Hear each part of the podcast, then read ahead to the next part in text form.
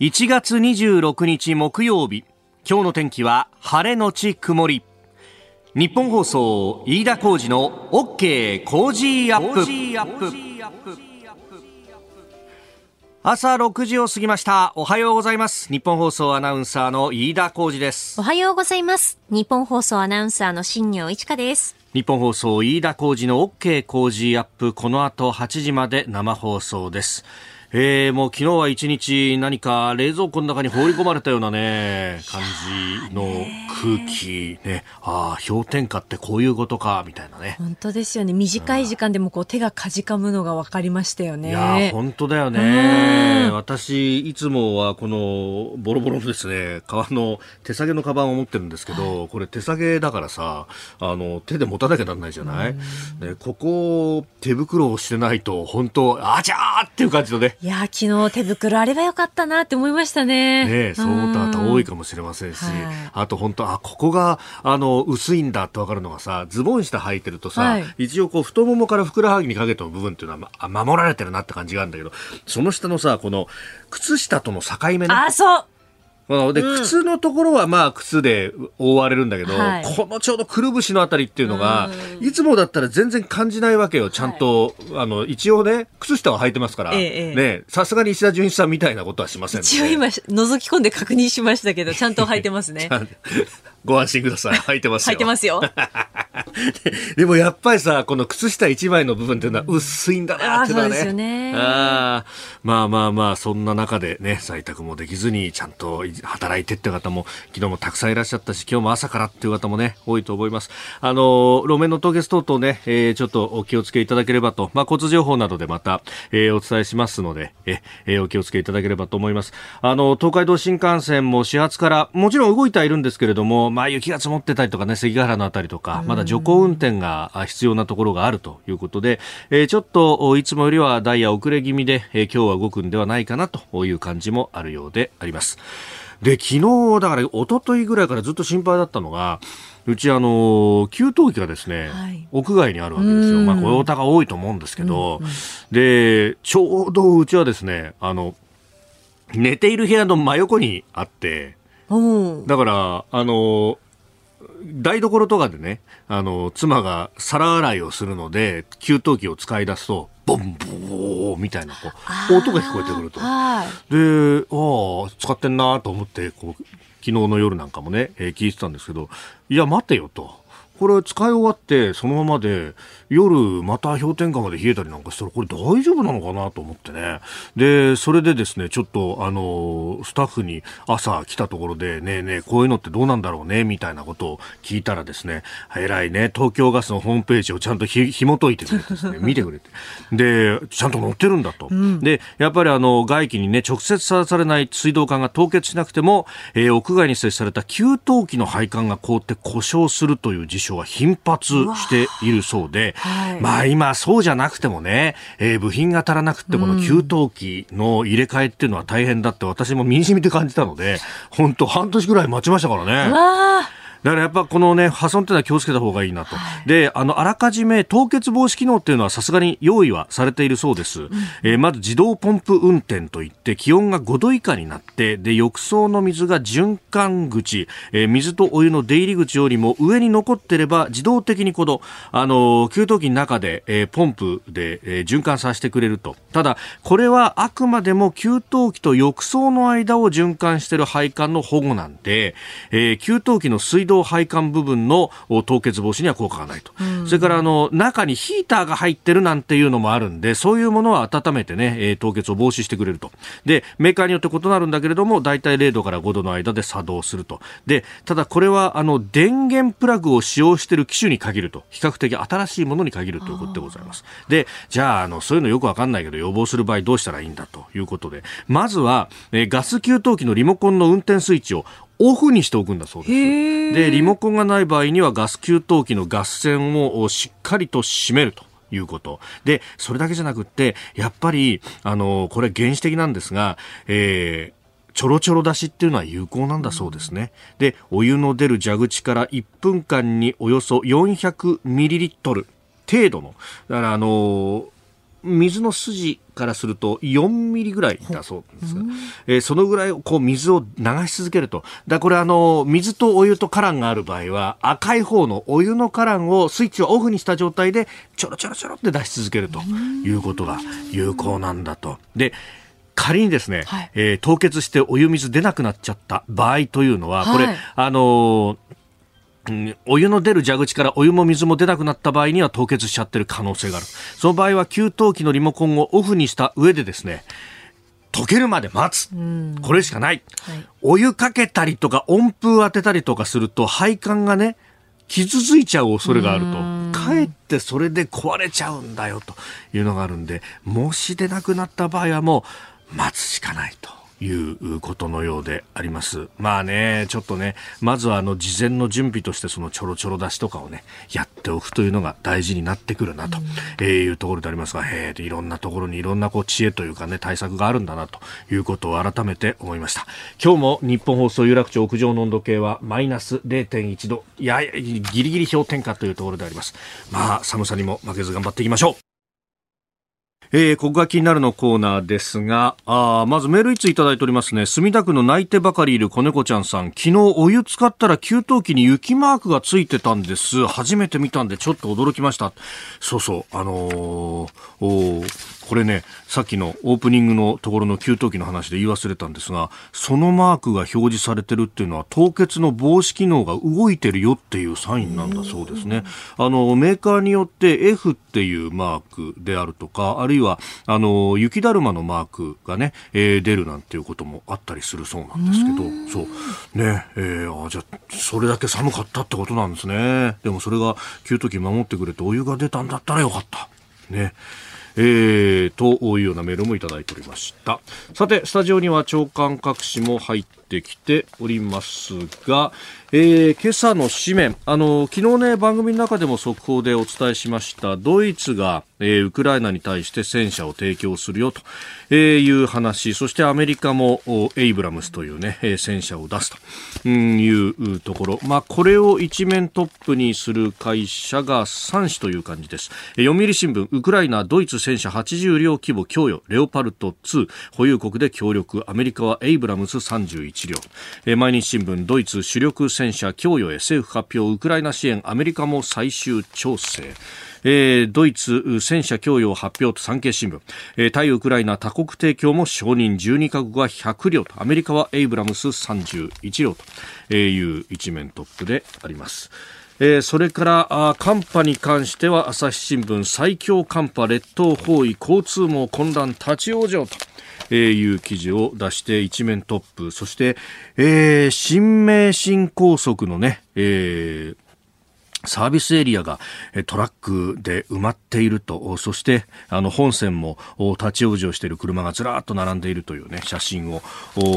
出しております。うん鉄道も、そして高速道路もと様々影響を受けたということでありました。で、鉄道に関してはね、JR 西日本が、うん多数のお客さんが、まあ、列車内で、えー、長い時間、えー、待機を余儀なくされたということが、えー、報じじられておりますし昨日またこれに関して会見が行われプレスリリースも出されております。分岐器転換不能及びお客様の誘導遅れについてということで、えー、分岐器、まああのーね、えー、ポイントの部分というのが、こう雪が挟まったり、あるいはそこが凍ったりということで動かなくなってしまった。まあ、それによって、えー、車両の進入が困難になって、その手前でこうで、駅でないところで止まっちゃっていると、えいうことが発生して、で、えー、これに関してですね、えお客さんの降ろすタイミングというのも遅れたんだということに関して、まあ、昨日会見も行われておりましたけれども、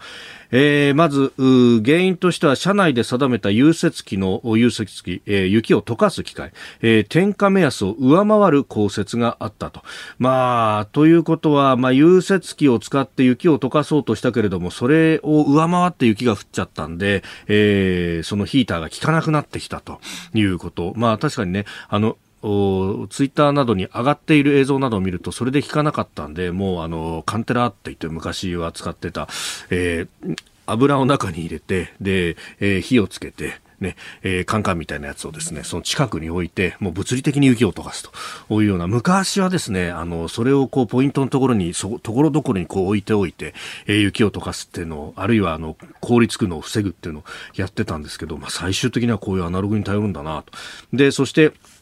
まあ、お客様に降車していただく判断を行うまでに長い時間がかかったと。えー、夜間で雪が降ってる中だからお客さん外に降ろしてって大丈夫かっていうところで判断が遅れたということなんですが、これも、あの、現場は早く降ろした方がいいって、これ車掌さんなども、えー、運転指令に行ったんだけれども、それよりも、雪を溶かす方を優先させるんだというふうに、えー、最初の判断が遅れたということが起こったようです。まあ確かに鉄道会社の基本的な判断としてしては、お客さんをこう、線路に下ろすっていうのは、リスクが高いというふうに判断するケースは確かに多いと。まあ、そこにでですね、あの、お客さんが外に出るタイミングで、えー、例えば、あの、列車が走り出すなんてことが起こってしまうと、そこで重大な事故につながるっていうのは、まあ、かつて、えー、我々が、実はそういった類の事故というのを様々、えー、経験しております。常磐線の三河島事故であったりとか、えー、あるいは、あの、鶴見事故など、その複合脱線と、それでお客さんがこう出ていったところに、さらに列車が入ってきてしまうということによる悲惨な事故というのがあったんで、そこを躊躇するというのもわかるが、うん、ここにじゃあ、その、その先の雪の行方、えー、等々というところが、えー、どこまで頭に入っていたのか、まあ、この辺は誰が悪いということよりも、原因の究明と再発防止というのはね、えー、お願いしたいなというふうに思います。えー、しかしこの資料を見ると、たくさんの列車が駅間に停車していたことが本当に如実にわかると。で、駅の構内には次々列車を収容したっていうのもですね、えー、あるんですが、それだけではこう足らなかったと。まあ、あれだけね、えー、非常にいい過密なダイヤで動かしているということであるとか、えー、まあこれね、複々線といって、まあ各駅停車と快速列車がある意味こう並行して走るという路線だったんで、うん、でもポイントが不転換になっちゃうとそこへこうね、あの他の線路に渡っていくことすらできなくなっちゃうから、さばききれなかったのかと思うと、うん、何かいい方法がなかったのかなというのはね、えー、非常にこう思うところでありますし、えー、もうちょっと早くこう雪を溶かすなりっていうところの判断ができればというのは、まあ、ただこれはね、あんまり言っても、こう、後講釈に過ぎないのかというところも見えるところであります。えー、ということで、え、ここが気になるでした。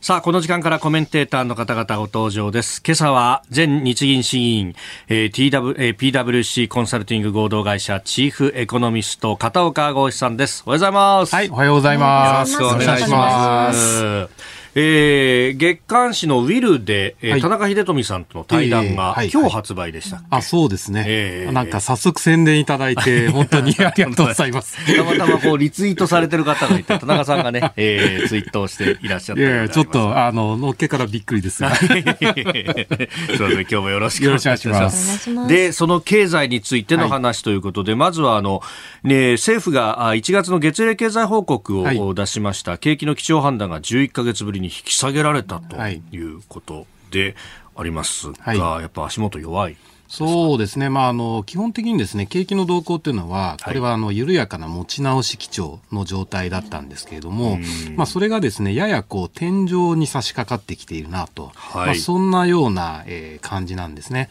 で、その天井から、まあ、ある意味局面変化っていう話にですねいつなるのかと。はいいうところが、まあ、今後の非常に注目どころなんだと思うんですけれども、まあ、この局面変化という話で一つやっぱり気になるのは海外の状況なんですよね。はい、えー、ですからまあ今回の、まあ、月例の報告でも出てきますけれども、特にまあ輸出についてですねその中国要因でですねまあ中国がなかなかそのコロナ禍、えー、脱コロナの中でですね、はい、えー、現状経済活動が少し停滞していると、そういう状況を受けて、まあ、日本から中国に向けた輸出というのが少少し落ち込んでいると。で、これによって、まあ、今、えー、非常に堅調なその企業の利益、えー、それから、えー、まあ雇用等々へのですね、波及というものが、これが弱まっていくのではないかっていうところが、えー、少し気になる話ですよね。はい、この、まあ、世界経済見ると、うん、ね、えー、中国もそうだし、はい、で、ヨーロッパやアメリカは、はい、その IMF などの予測でも結構厳しいですよね。うん、そうですね。まあ、基本的にヨーロッパ、アメリカは、これはあの、今年ですよね。はい、えー、ゼロ成長、えー、が見通されていまして、まあ、ただ、あの特に欧州に関して言うとですね、ええ。えー、まあ、非常にその天然ガスの問題、まあ、ウクライナ情勢、えー、等々の長期化もあって、まあ、天然ガス価格が高止まりするだろうと、うん、でこの下で、まあ、食料品の値段も上がることでですね景況が悪くなるんじゃないかと、まあ、そういう話があったわけですが、はい、まあ、ここら辺がですね暖冬の影響もあって、まあ、ちょっと、えー、弱まるかなと、まあ、とはいえ0%台の成長率が見通されているので、はい、まあ、そんなにいいっていうわけではないわけですよね。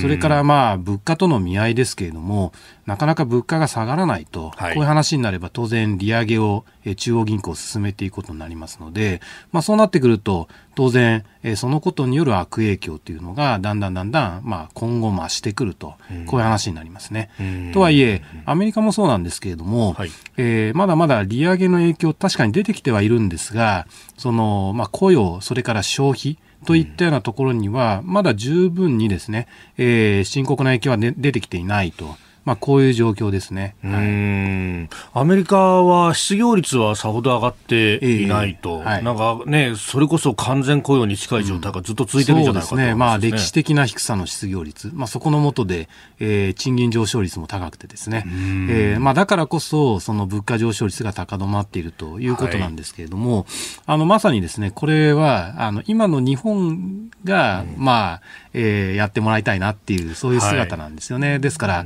まあ後でもお話ししますけれども、やはりその、えー、企業側の賃上げの動き、まあそこの中で、えー、海外経済にとらわれない形でですね、その国内で自律的な、えー、消費の拡大っていうものがやっぱり起きてくることが重要だと思います。ですから、あとまあ、あの、国内経済に目を転じるとですね、はい、その、まあ月例の報告の中でも出ていますけれども、やはりコロナ禍以降、えー、一番回復していないえー、部分っていうのは消費なんですね。えー、であのこの消費というのがなかなか横ばった状態のまま改善を本格的にしていないので、まあ、そのことがあの本格的な、えー、所得の拡大を通じたですねデフレ脱却へっていう話になかなかつながらないと。で現状確かに、えー、値段は上がってきているわけですけれども、はい、まあ、これの大半が食料やエネルギー。でこれはあの国内経済が温まった結果ではなくてですね海外の、はい、えー、輸入品価格の上昇が原因で起こっているインフレなので、まあ、家計の暮らしとしてはやっぱり厳しいわけですよね。でこういう状況に対して、まあ、コロナ禍の中でその強制的に貯蓄をしていた部分がありますから、そこで今値段が上がってもなんとか耐えられると。ただ、えー、来年度に入ったタイミングでこのペースの値上げが進むとですねちょっと耐えきれないんじゃないかと。でそれが今後どうなるかっていうのがやはり国内としてはポイントだと思いますね、はい。まあ、そのあたりね賃上げの動向等々またあ今日の番組の中で詳しく解説をいただきます、はい。えー、片岡さんには8時までお付き合いいただきます。今日もよろしくお願いいたします、はい、よろしくお願いします。ここでポッドキャスト YouTube でお聞きのあなたにお知らせですラジオ局日本放送飯田浩司の OK コージーアップ週末増刊号を毎週土曜日の午後に配信しています。1週間のニュースの振り返りニュースの予定やコメンテーターのラインナップをお伝えしています。後半は Cozy Up コメンテーターがゲストと対談するコーナー。今月はジャーナリストの有本香さんと麗澤大学教授の岩澤知子さんに登場いただきまして日本人と神をテーマに掘り下げていきます。週末もぜひチェックしてください。あなたと一緒にニュースを考える飯田浩二の OK 工事アップ。コメンテーターの方々と7時をまたいでニュースを掘り下げてまいります。えー、今朝は全日本銀行政策委員会審議員で PWC コンサルティング合同会社チーフエコノミスト片岡剛志さんです。引き続きよろしくお願いします。はい、よろしくお願いします。えー、まずは株と為替の値動きをお伝えしておきます。現地25日のニューヨーク株式市場ダウ平均株価ですが、えー、前の日と比べて9ドル88セント高い3万3743ドル84セントで取引を終えました。ハイテク銘柄中心ナスダック総合指数は20.91ポイント下がって1万1313.36でした。一方、円相場ですが、1ドル129円60銭付近での取引となっております。え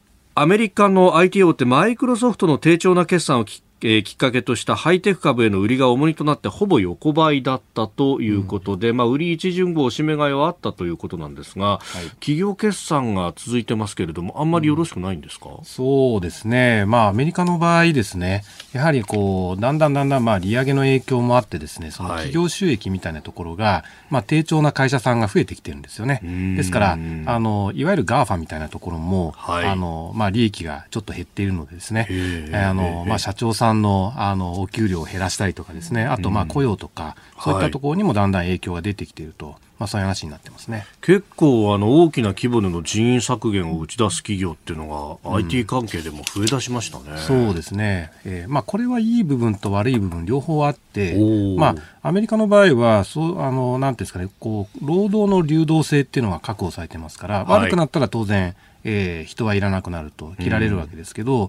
まあ、そこで新しい仕事を見つけて新しく働いていくと、うん、まあ、そういう状況というのもセットであるので、まあ、このあたりですねその、まあ、一概に悪いっていう話だけではないと思いますけどね、はい、一時期はあの失業給付をとかのコロナによっての上乗せがあったんで、はい、それをもらった方が新規に雇用されるよりもいいみたいなこと言われてますけど、うん、その辺のギャップはもう解消はしてるんですか、ね、えっ、ー、とですね、まだこれが、あの、緩やかながらっていう感じだと思うんですね。ああと、まあ、資産市場の動向も、あの、従来です。非常に良かったので、あの、あんまり無理して働く必要がないと、まあ、一部の方にとってみるとですね、そういった状況もあったわけですね。はい、ただ、足元ではだんだんそういう状況が、その、なくなってきてるので、やはりまあ、えー、仕事をしなければいけないという方が増えてきてるとは思いますけどね。はい、ああ、まあその辺で賃金上昇も続くし、雇用も堅調だし、はい。はい、そうするとインフレも止まらないしと。うん、そうですね。うん、粘着性があるみたいなことを言われてるっていうのはそういうところに理由があります、えー、まあ、特にやっぱりサービス系のその価格、はい、えー、といったところは、これは非常に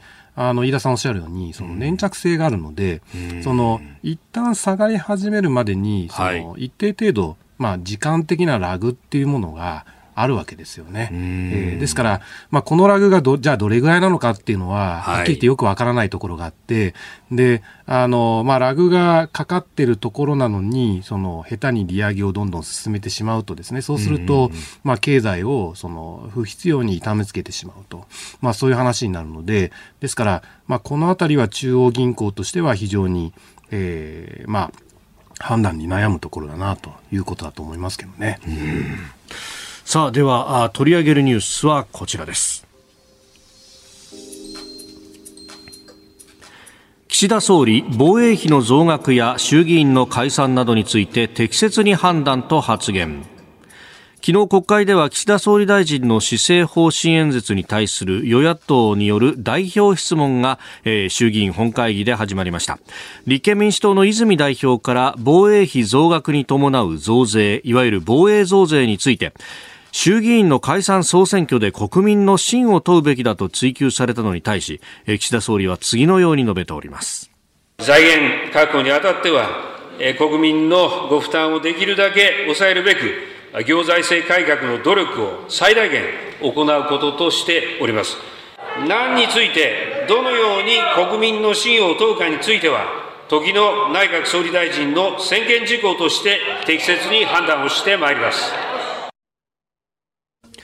えー、岸田総理の答弁をお聞きいただきましたあ今日も代表質問参議院本会議でも行われるということで27日まで、えー、今日は衆参両院でという形になります、はいまあ、このね、増税についてなんていうのがね、どんどん出てきますけれども。うん、そうですね、まあ、岸田政権、はい、やっぱりその家計に対する痛みというか、うん、そういったものに対してですね、まあ、鈍感というか、なんというかですね、やはりその結構負担感を強めるっっていう話に対してですね、はい。それをその是正しようっていうようなスタンスがあんまり見えないなっていうのが正直なところですよね。ですから、例えばその、まあ、ガソリンが価格上がっていますと、はい。まあ、そういった話に対して、じゃあどうしようかって言ったときに、その、えー家計に対して、その、えー値段が上がった部分を補填するのではなくて、うん。どちらかというと企業に対して補助金を出しますとかですね、はい。そういう話でですね、うん。あの要は元売りのところにその、えー負担をしてもらおうと、ええ。まあ、そういう発想に立ってるわけで、で、まあ、多少ですね、その、まあ、最近その、なんていうんですかね、子育て支援とか、えー教育みたいな話に対して、はい。まあ、少しこう、えーまあ、お金を配ろうみたいなですね、ええ話が出てきてはいますけれども、うん。まあ、これも、えーちょっと油断するとですね、はい。対面としては増税みたいな話を持ち出そうっていう話がだんだん出ていてですね、ええあの、なかなかこう、油断ができないな、みたいなですね。いやー、そういう感じがありますね。そうですよね、はい。子育て給付みたいな話が、はい。この施政方針演説で出てきたと思ったら、うん。各紙サブの見出しに、はい。財源は社会保障費っていう、社会保険料みたいなことが書いてあって、また上がんのこれっていう、うん。あれも天引きされてますもんね、ええ我々まあそうですよね、サラリーマンの場合方の場合ですと、はい。やはりその社会保険料の引き上げっていうものがあんまりこう、えー直接的にですね、うんうん。そのなんか、まあ、痛みとして、め実際は痛みがあるわけですけれども、目に見える形でですね、ええ。その、いや減ったな、みたいな感じで、反映される機会っていうのは、その、あんまりない部分はありますよね。うん。ですから、まあ、そうしたところで、その通税感が薄い、はい。えー領域を中心に、えーまあ、じわじわとですね、こう、知らないうちに負担が強まるような、うん。そういう格好に、まあ、持っていこうとしている部分っていうのはあるのかなと思いますね。あと、まあ、社会保険料自体は、はい。えー人頭税的な性格を持ちますので、ですから、ある意味、かかえー負担がかかればかかるほど、ええ。まあ、これには逆進性があるっていう、そういう特徴があるっていうことも重要だと思います。ですから、ある意味社会保障っていうものは、はい。こう弱い方、ないしはいろいろなハンデを抱えた方、まあそういった方々に対して、まあ手厚く給付、ないしはサービスを与えるっていうのが本義なわけですけれども、うんまあこの人たちに対する給付の財源として、同じ階層の人たちに対して痛みが伴うような、はい。そういう負担感っていうものを押し付けると、結果的にプラマイしたらゼロになってしまうので、うん何をやってるのか意味がないと、そういう話になりかねないわけですよね。ああまあ、人頭税、基本的に人一人ずつかかるよと、で同じ税率だよっていうことになってくると、はい。はい。それは金持ちは同じ税率だったら楽だけれども、はい。はい。きつくなってきますよね、うんそうですね。だからそういうところにももやっぱり配慮することは必要だと思いますね。えー増税の話についてでありますが、まあ、あー江戸田さん、ツイッターで、えー給給与明細を見たときに社会保険料が一番痛さを感じるんですけどね、と。見れば痛さ感じるけれども、見ない人は感じずに、あこの給料かってなっちゃうってところですね。ミソだったりするんまあ、忙しすぎてですね、ええなかなかその、まあ、銀行の口座を確認できないと、ん。まあ、そういう方からするとですね、はいえーどうかなっていう話はあるかもしれないですよね。うん。えええーそしてね、あの解散をして真を問えということについてですが、それこそ、あれ、この間の選挙の公約に増税ってとこまで載ってたっけとは、そういうことを考えると、やっぱりこれね、えー真を問うというか、それこそね、あの、安倍さんの時代は、これ増税を止めるってことに対してだって、真を問うんだっていうふうにはい。解散ありましたからね。そうですね。いや、ですから、消費税の引き上げに関してもですね、はい。えーまあ、経済動向に配慮しながら、やはりその、え2回延期をしましたからね。ええで、それでもどうしてもっていう話になって、はい。で、えーまあ、その中でですね、やはりこう、やむなくやっていくみたいな、うん。そういう流れに、まあ、安倍さんご本人の、えーお気持ちを忖度するとですね、そういうことだと思うんですけれども、まあ、現状やはりまあ、えー本当にその増税っていう話をやるっていう話になって、ええ。で、えーそのままですね、選挙も何もしないですということになるとですね、ちょっとまあ、国民の方からするとはい、納得は得られないなっていう気はしますよね。はい。ん。これ、片岡さんが、まあはい。あの審議員やってらっしゃる、タイミングっていうのは、まさにその安倍政権、菅政権、そして岸田政権やっぱり政権によってってこのスタンスであるとかこの財政だとか、うん、あるいはこう税も含めての経済に対する考え方みたいなのは、はい、風向き変わったりするもんなんですか？そうですね、まあ、あの私自身が審議員だった時は、あの基本的にですねあまり変わっていないということだと思いますね。ただまああのインフレ率も含めてですねだんだん情勢が変わってくる中で、はい、えー、まあ、岸田政権としてもですねいよいよもって、えーまあ、増税を みたいなですね話が、えー、ちょっと早いとは思うんですけれども、えー、出てきているというのが現状かなと思いますね。であの私自身は、はい、まあ、こうした変化っていうのは経済状況に応じてやはりまあ起こりうることだと思うんですけれどもただですね、安易にそのブレーキをですね、えー、えー、まあかけてしまうと、そういうことをすると、そのことによる、まあ、ダメージっていうのが予想以上に大きくなる可能性っていうのが、まだあるんじゃないかと、そういうふうに思うんですね。まあ、ですから、日本経済としては、まあ、世界経済の動向もあまりよろしくない、はい、そういう中で、まあ、内需が重要なわけですけれども、この内需の状況っていうのをですね、大幅に悪化させるような政策っていうのを急転換でやってしまうと、まあ、急ブレーキになってしまうと、はい、そうすると、まあ、スリップして事故っちゃうみたいなですね、そういう話になりかねないので、やはりまあ、そうしたところについてはですね、慎重であっていただきたいなっていうふうに思いますね。先ほど来、片岡さんご指摘されているその家計という部分に対してと、はい、まあ、その内需ってものをまた分解していくと、個人の消費であったりとかっていうのは大きなウエイトを占めるわけですよね。そうですね。で、まあ、現状は、その企業の利益は最高益に近い状況になっていると。で、そこの中で設備投資が非常に盛り上がってるわけですね。はい、で、あの、まあ、その中で、じゃあ今度は賃上げをしようかっていう動きが、え企業の中でだんだん出てきていると、そういう状況なわけですけれども、うん、消費だけですね、えー、あまり盛り上がっていない。はい、で、これは、あの、コロナ禍の時にはですね、サービス消費があまり盛り上がってなかったこともあって、えー、全体として、まあ、在消費中心で、えー、従来と比べるとですね、うん、こう、二つのエンジンがない状況ででしたから、はい、片一方だけだったので、あまり力強くないということだと思うんですけれども、うん、まあ、コロナ禍の状況からだんだん脱却する中でサービス消費が増えていくと、で、こっから伸びていくぞっていうところで、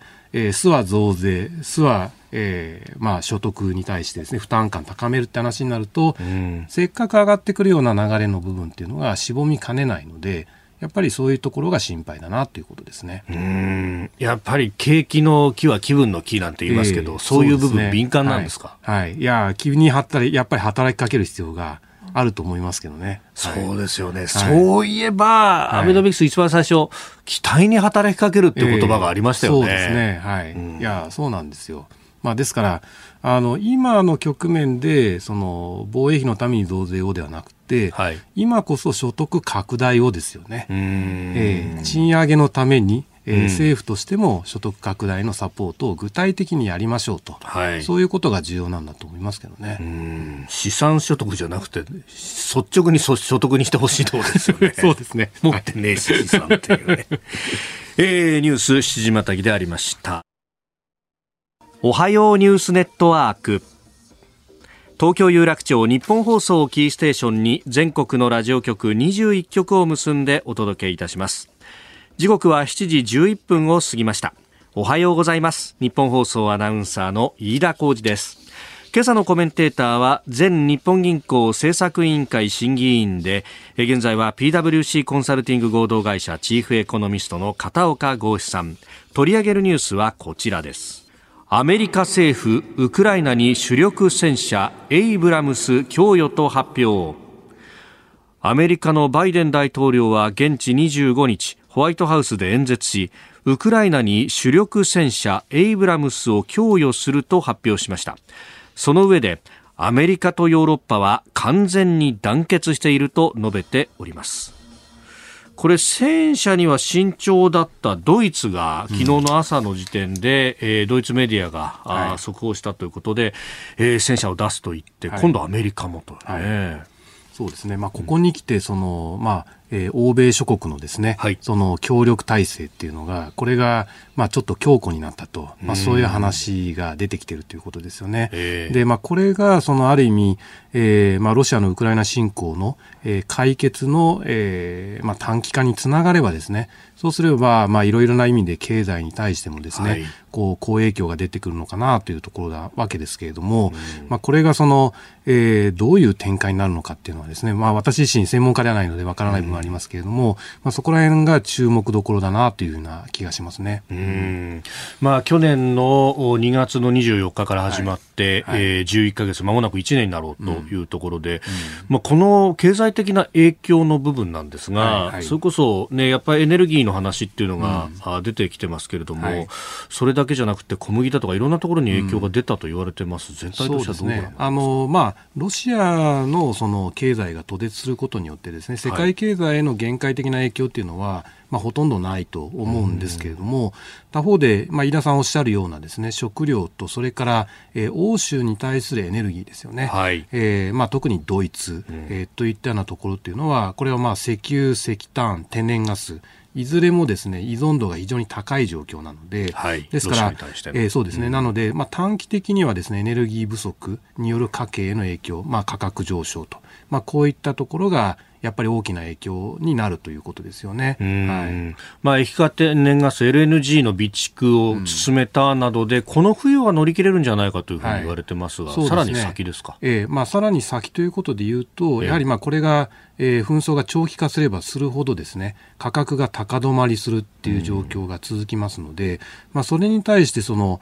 えー、すぐにキャッチアップできればいいんですけれども、はい、えー、まあ、代替エネルギーをどうやって確保するのかどういう形でその、えー、暮らしを支えるのか、まあ、こうしたところはすぐには対応できませんので、うん、まあ、そうなるとそのフリクションが価格に来ると、うん、そういう状況ですね。そうすると、まあ、購買力が低下して家計に対してはダメージが及ぶとそういう流れになってくると思うんですよね。あと、まあ、えー、これが長期化することによって、はい、まあ、従来ですとその、まあ、自由貿易体制の中でですね、まあ、中国やロシアとかいろんなところにその例えば、えー、欧米諸国がですね需要が拡大しましたというと、うん、それに対する供給がすぐキャッチアップされるような状態っていうのが貿易を通じて起こってたわけですけれども、うん。はい、まあ、これがだんだん世界的にブロック化するような流れになればこれはなかなかうまくいかなくなると。でこうなった時にですね政治体制も含めて経済体制としてどういうその財サービスの、はい、えー、供給需要サプライチェーンみたいなものをどう構築していくのかっていう話を、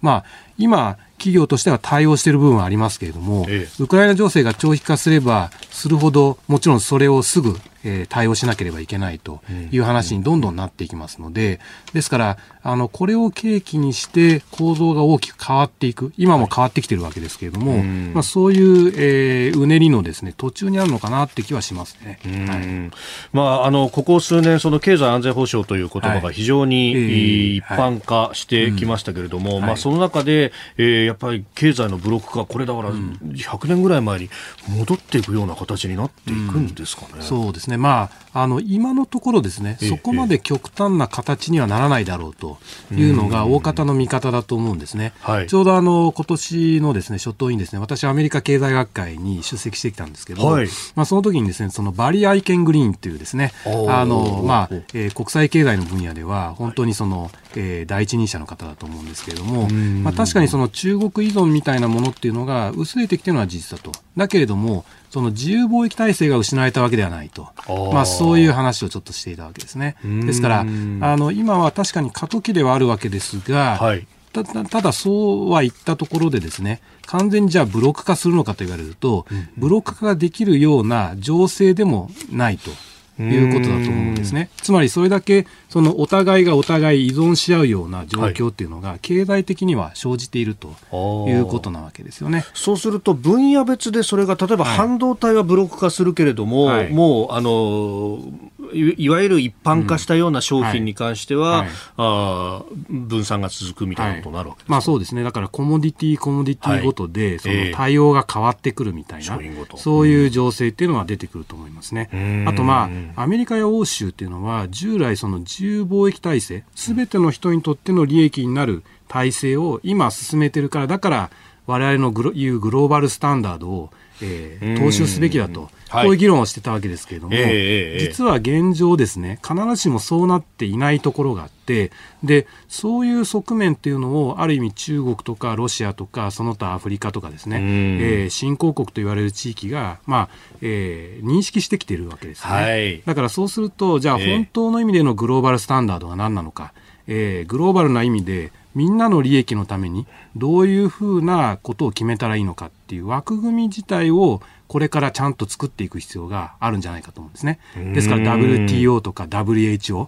はい。えーこれいずれもですね今ええ。機能してないわけですよね。貿易や保険に関して。はい、でちょうどあの、アメリカの経済学会で、はい。あのスティグリッツがですね、えーその話をしてました。ですから、は公益のために、えー今、経済学者ないしは、えー政治担当者っていうのは何ができるのか、えー世界全体でそのみんなの利益になる枠組み作りをどう作っていくのかっていうことが大事だと。でうん、これはある意味、まあ、ウクライナ紛争のその後を考える上においてもですねうん、非常に重要な視点なのではないかなというふうに、私は話を聞いててすごく思いましたけどね。ああ、まあ、あの、アフリカの諸国であるとか、まあ、はい。新興国なんかからすると、グローバルスタンダードとかなんか言ってるけど、結局お前たちが稼ぐだけじゃねえかと、ん。俺たちは搾取されるだけなんだと、でこれ、ウクライナの情勢に関して、えー国連で投票した時にも、やっぱりこう中立ないし危険っていう国々が、特にグローバルサウスと呼ばれるような、えー東南アジアであったりとか、アフリカ、中南米という国々が多かったのは、やっぱそういう不満がふつふつと溜まってきたところっていうのが、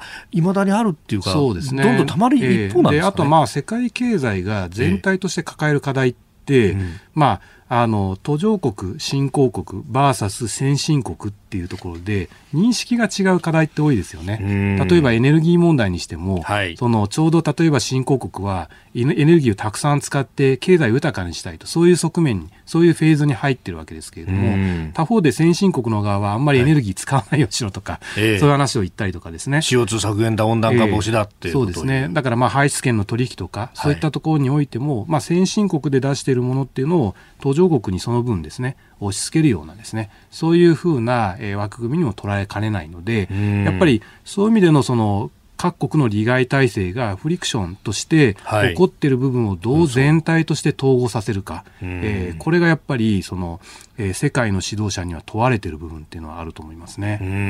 んここの納得感みたいなものっていうのは、はいなんかこう言葉で説得する以外にないってところがありますかね。うんそうですね。あと、まあ私自身も回答がない分野ではあるんですけれども、やっぱりこう世界の指導者の中でですね、そういうその、えー高い志を持った人っていうのが、まあ現れてきてですね、はいで、えー願わくばその一翼の中に日本もですね、うん入っていくということがやっぱり大事なんだと思いますけどね。はいなんかそう考えると、その CO2 減らすんだみたいな、こう、イエスかノーかのガチガチな議論よりは、はいとりあえず価値観共有できるところで集まってこうよみたいな、ゆるい枠組みの方がうまくいくのかもしれないですね。うんまあそうですね。あとまあ、えーちょうどですね、今年、あの、サミットがありますよね。はい。G7 えー日本。G7 もあります。うん。で、やっぱりこの中で、まあ G7 だけではなく、その G20 とか、はい。そういったような枠組みを含めて、やはり日本としてですね、しっかりオーガナイズするような議論をですね、えーそういうことができると、やっぱりいいなと思いますよね。うーん。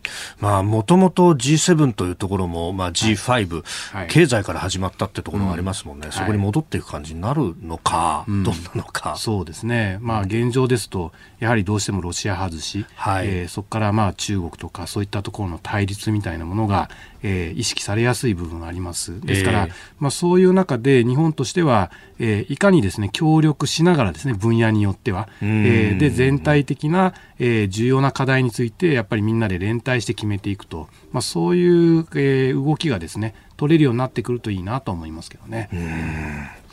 えーアメリカ政府、ウクライナに主力戦車供与というところから、まあ、その先の世界全体の枠組みというところまでお話をいただきました。えー日本放送でお聞きの方はこの後も片岡さんにお付き合いいただきます。えー以上、全国のラジオ局21局を結んでお届けいたしました。おはようニュースネットワークでした。えー今朝のコメンテーターは前日銀審議員 PWC コンサルティング合同会社チーフエコノミスト片岡剛志さんです。引き続きよろしくお願いしはい、ます。よろしくお願いします。続いて教えてニュースキーワードです。ガソリン補助金。政府の石油元売り各社への補助金事業燃料油価格激変緩和補助金。いわゆるガソリン補助金ですが明日27日で開始から1年となります。経済産業省が発表した1月23日時点でのレギュラーガソリン1リットルあたりの全国平均価格は前の週と比べて0.1円安い168.1円で3週間ぶりの値下がりとなりました。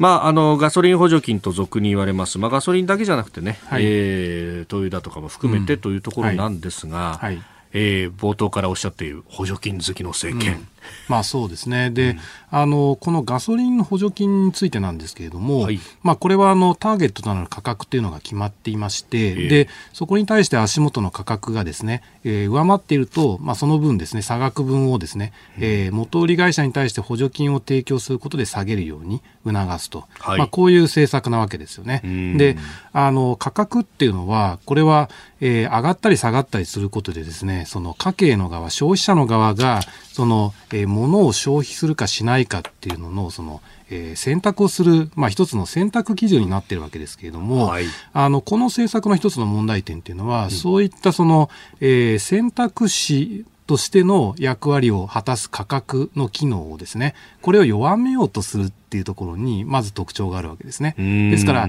あの、ガソリンがの価格がすごく上がってしまえば、当然、えー、それによってですね、そのガソリンをあんまり使わなくてもいい人たちっていうのは、これはガソリンを使わないようになりますので、需要が減ると。はい、需要が減れば、当然、価格は下がっていくと、えー、そういう流れになるわけですけれども、そういう機能が、この政策によって失われてきているという側面はあります。ですから、まあ、企業の側もですね、省エネとかそういったものを本当は進める、えー、インセンティブにつながるわけですけれども、はい、そういうインセンティブを失わせているっていうのが、これは問題であるということですよね。で、むしろその負担感を抑えて、はい、そうした今申し上げたような価格メカニズムを働かせるにはどうしたらいいかということなんですけれども、そのためには、いわゆる家計に対して減税をするとか、はい、そういう方が私は望ましいと思うんですよね。ですから、エネルギーを使う側に、そのガソリンの値段上がってるんだけども、それを使うか使わないか、という選択肢を与えた上で、はい、使うのであれば、その、えー、使った金額に対して負担率を下げられるような、そういう減税策というのを講ずるっていうのが、これが多分合理的なんだと思うんですけれどもね。はい、需要と供給のバランスで価格が決まっていくってまさに市場原理であって、えー、ね、ね、市場が歪んでいるみたいな話って国際のところではよく言われますけど、えー、これ相当歪める政策なわけですよ、ね、まあそうですね。いやですから、もともと経済政策というのは、これは、えー、価格メカニズム、市場を歪める政策なわけですけれど、まあそれによって、そのメリットがあるからそういうことをあえてしてるわけですよね。はい、で、この場合には、もちろん元売り会社に対して補助金を与えることで、えー、短期的に急騰しているガソリンの値段を下げるということが目的なわけです。ですから、まあ、それが達せられればいいわけですけれども、はい、えー、達成の仕方っていう話は、えー、まだいまだ議論はあるのかなって気はすごくするんですよね。はい、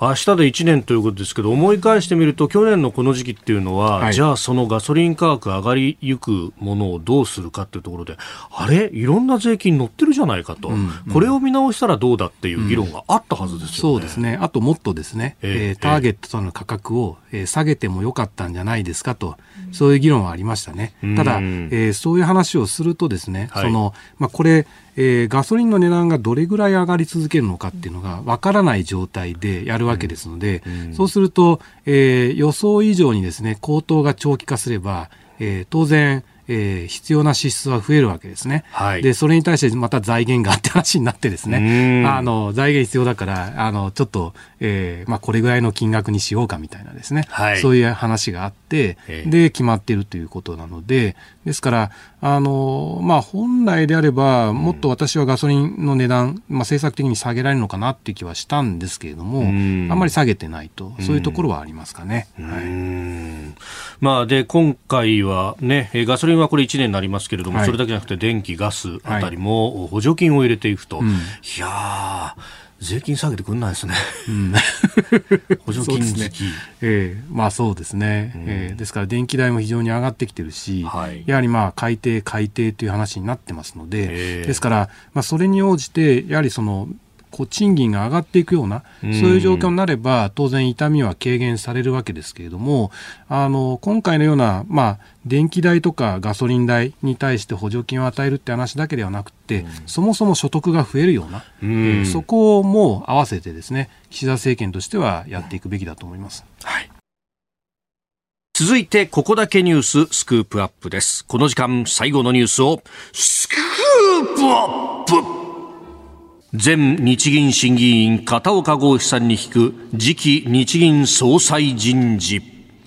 4月に任期満了を迎える日本銀行の黒田晴彦総裁、その後任の人事について、政府は2月半ばにも国会に提示する見込みとのことですが、アベノミクスが開始されてから早10年、えー、次期日銀総裁は一体誰になるのか、そしてそれにより起こってくる金融政策の変化について、片岡さんに伺ってまいります。はいえー、中央公論の2月号にアベノミクス号をいかに乗り切るか日本経済10年の軌跡を踏まえて考えるという論考を寄稿されていらっしゃいます。はい、はい。まあ、この人事もさることながらその先というところも含めてになりますけれども、うんはい、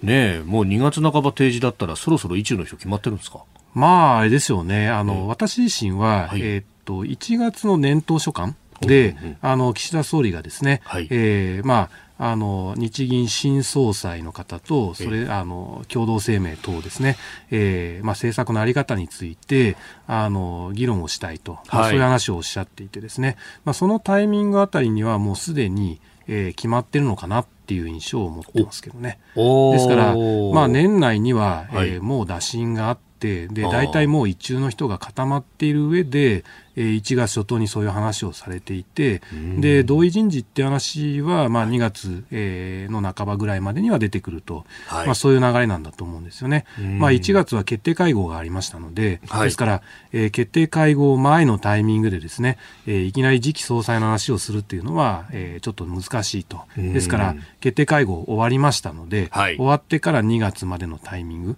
で、えー、3月になるとまた再び黒田総裁最後の決定会合がありますから、えー、まあ、3月までは当然引き延ばせないということで、2月ということだと思いますけどね。はい、いずれにしてももう、えー、一中の方というか、はい、あの人事は決まっていると、そういうことだと思います。うん。まあ昨日の国会のね、えー、代表質問の中でも、その黒田さんの人事について、うん、まあ、泉さんなどから質問もあったりなんかもしました。で、はい、その中で、アベノミクスは失敗したんだと、うん、で、えー、この路線を転換する人を次の総裁にとい。うふうに、はい、まあ、泉さんおっしゃってい。らっしゃいましたけれども、あのまあ、アベノミクス自体はですね着実に効果はあったわけですね。うん、そのアベノミクス前の状況というのは、えー、株安えーまあ、1万円、日経平均1万円割れでしたね。そうでしたよね。それから、まあ、為替レートに関してもですね、えーまあ、100円を優に割り込むようなレートで、はい、えー、状況で、えーまあ、失業率も4%台と、こういう状況でした。えー、これらについては、えー、知らないうちにですね、はい、えー、全部改善しているわけですね。ですから、なぜそうなったのかと言われれば、当然、えー、この10年やってきた政策の結果としてなっているわけですよね。ですから、為替レートも円安の方向に行き、はい、行き過ぎた円高は是正され、そして失業率は2%台半ばですから、はい、まあ当時10年前の時にですね、2%台半ばの失業率になると。で、人手不足というのが、えー、突然起こるみたいなですねそういう話っていうのは、これは全く10年前当時は、えー、予想だにしなかったと思うんですよね。はい、ですから、まあ、雇用の改善というのはやっぱり着実に起こっているということですよね。いや、えー、私も氷河期世代ですし、はい、新業アナウンサーはね、ちょうどリーマンショック後の冷え込んだところで就職活動、そうですね、2015年入社なので。そうか、じゃあリーマンじゃなくてその後か。うん、そうですね。ね。そうなると、なんか内定をいくつも取ってそこから選ぶみたいなことって考えられなかったよね。考えられなかったですね。それが今現実に起こってるんですもんね。うん、まあ人手不足がね、具体的に広がっていますよね。ですから、まあそうした話っていうのはやっぱり着実に変わっていることで、まあ確かにですね、その、えー、所得の拡大を通じて、まあ消費の拡大とか、そういう流れの中で、えー、価格がですね、えー、うまく経済に対して、その選択肢として機能するような、そういう状況にはまだ遠いのかもしれませんけれども、はい。ただ全く何も起こっていないわけではないんだということが重要な点だと思います。ん。ですから、やっぱりそういう中中で、その金融政策、財政、成長政策、まあ、3つあったわけですけれども、まあ、はい。金融政策はずっとやりきっていたと、ええ。で財政政策は途中のタイミングで消費税増税してしまってですね、えーまあ、経済の腰を折ることに残念ながら尽力してしまった部分があって、うん。まあ、この部分っていうのはやはりその、えー岸田政権下新しいえー政権ないしは新しい日銀総裁の下でもですね、えー政府の財政とそれから、えー中央銀行の金融政策の連携のあり方どう考えるかということはこれは引き続き問われるべきだと私は思いますし、えー今ちょうどですね物価として見た場合でも、はい。えー非常にこう微妙な局面に、えー今日本経済あると思うんですよね。これ全体だとはい。4%、うわ、もうインフレがっていうふうに言いますよね、だから利上げすべきなんだ、欧米と一緒だみたいなこと言いますが、はい。まあ、ただ、えーそのうちの6割、えーぐらいがですねそのはい食料品とエネルギー価格の上昇で、まあ、これはですね、えー今年の、えー1月の統計あたりから、はい。だんだんだんだん前年比で見るとマイナスの方向感が強まってくると、まあ、そういう見通しが、えー立たると立てられると思うんですよね。うんだからそうなってくると、えーまあ4%ぐらいの物価というのが、えーだんだんだんだんまあ3%台、それから2%台っていう形で落ちてくるとはいいうことが予想されます。で、えー今、コストプッシュインフレの流れの中で、まあ、はい家計は一生懸命、えーそれに耐えようとしてるわけですが、耐えきれなくなると当然物は買わなくなるので、はい今度は逆に価格が下がってくるわけですようんね。で、まあ、そういう状況の端境期に、まあ、今があると。はいですから、この状況をそのままにしておけば、当然物価は下がっていく方向がより強まるわけですが、他方で賃金等々が上がっていくって話になると、うんそうすると2%金棒で安定化されるような道も開けてくる可能性はあると。いうことで、えー日銀の、えー次期総裁がどういう方になるかっていうのは、その微妙な局面の中ではい、微妙な決断をしないといけないと。こういう方が求められるっていうことなんですよね。あーそうすると一方からは利上げすべきだっていう意見が来て、でも、はい。利上げされたらこれ資金繰りきついよなっていう中小企業の経営者の方だったりとか、はい。あるいは住宅ローン抱えてる、はい。ねえー人たちっていうのがいる。ここどうバランス取るっていうか、動かないことだってバランスを取ることにもなるよねっていうところそうですね。まあですから、あの、緩和一辺倒でも難しいし、はい。引き締め一辺倒でも難しいと。ん。まさにそういう意味では、えーその時の状況を、えー元にしながら、適切な判断ができる人っていうのが求められると。まあこういうことなんですよね。で、私の見立てでは、当面は、はいえー物価に対してはですね、えーむしろ、えー引き締めを急がないようなスタンスっていうのが求められると思いますし、えーある局面、えー2%安定的に超えるような状況になってくると、ん具体的にじゃあ正常化というか、えー金利を上げるような道をどういうふうに考えたらいいのか、そこは市場とのコミュニケーションを通じて、えー大胆な行動ができる方っていうのが求められてくるのかなと思いますね。うん。まあ、そこでね、いろんな人の名前が出てますけれども、はい。まあ、あー副総裁経験者、現役なのか、うん。あるいは財務省から来るのか、はい。まあ、雨宮さん、中曽さんという名前がね、よく聞かれますけれども、はい。まあ、あれですよね。ある意味、この雨宮さん、中洲さん、山口さん、はい。えーといったあたりの方たちというのは、副総裁経験者ですよね。だから、まあ、副総裁経験者に日銀プロパーが、その総裁になるんじゃないかという見通しがありますけれども、私ね、これを見てですね、はい。一つ重要な点を皆さん忘れておられるんじゃないかとほ思うんですよ。ほうほう。あの、副総裁経験者っていうのは他にもいらっしゃいますよね。おーそうですね、ええ。いらっしゃいますね。今、経験してる方もいらっしゃいますが。ええええええで学会の方からね、ええええ。そうなんですよ。そうですよね。ええ。いやですから、まあ、あのそういう方たちも日銀の内部機構のことを経験し、それからうん。政策を経験し、うん。まあ、総裁としての資質は十分だと私自身思うんですよね。ですから、まあ、これを岸田政権が選ぶかどうかというのは分かりませんが、えーまあ、可能性低そうな気がしますけれども、うん。とはいえですね、はい。やっぱりまあ、あの、なんていうんですかね、そういう意味では副総裁経験者で、こう、まあ資格を持っている方っていうのは他にもいらっしゃるのかなという気がしますし、あとまあ、あれですね、ここまで、その、こう総裁の人事、副総裁人事、どんな方になるのかっていうのが、あんまり情報が出てこないところを見ますと、えー、岸田政権下でトップシークレットになっている可能性が、私、高いと思うんですね。なるほど。そうすると驚くべき人事が出てくる可能性あります。なるほど。えー、まあ逆の意味で驚くべき人事かもしれません。ちょっとそこに注意ですね。そうですね。はい。はい、えー、スクープアップのコーナーでした。このコーナー含めてラジコタイムフリー、ポッドキャスト、YouTube でも配信していきます。番組ホームページご覧ください。